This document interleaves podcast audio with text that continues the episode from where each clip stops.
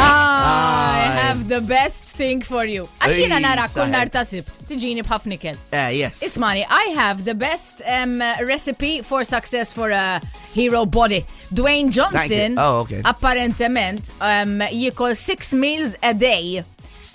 Alright? Okay. U jgħidlek li l-iktar um, ikel importanti hija l-ikel tal-breakfast.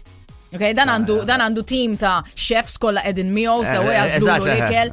Iġri inti bħal meta tiġi għaw mimli imbarazz, all right? That's if that's your breakfast you're doing well. Imma I don't think you are um, channeling the proper food. Sewa, għax da jgħajlek tittikol ħafna fil-breakfast, pero tal-li ma minant missiru di, ismaħħa, eat, not to please the tongue,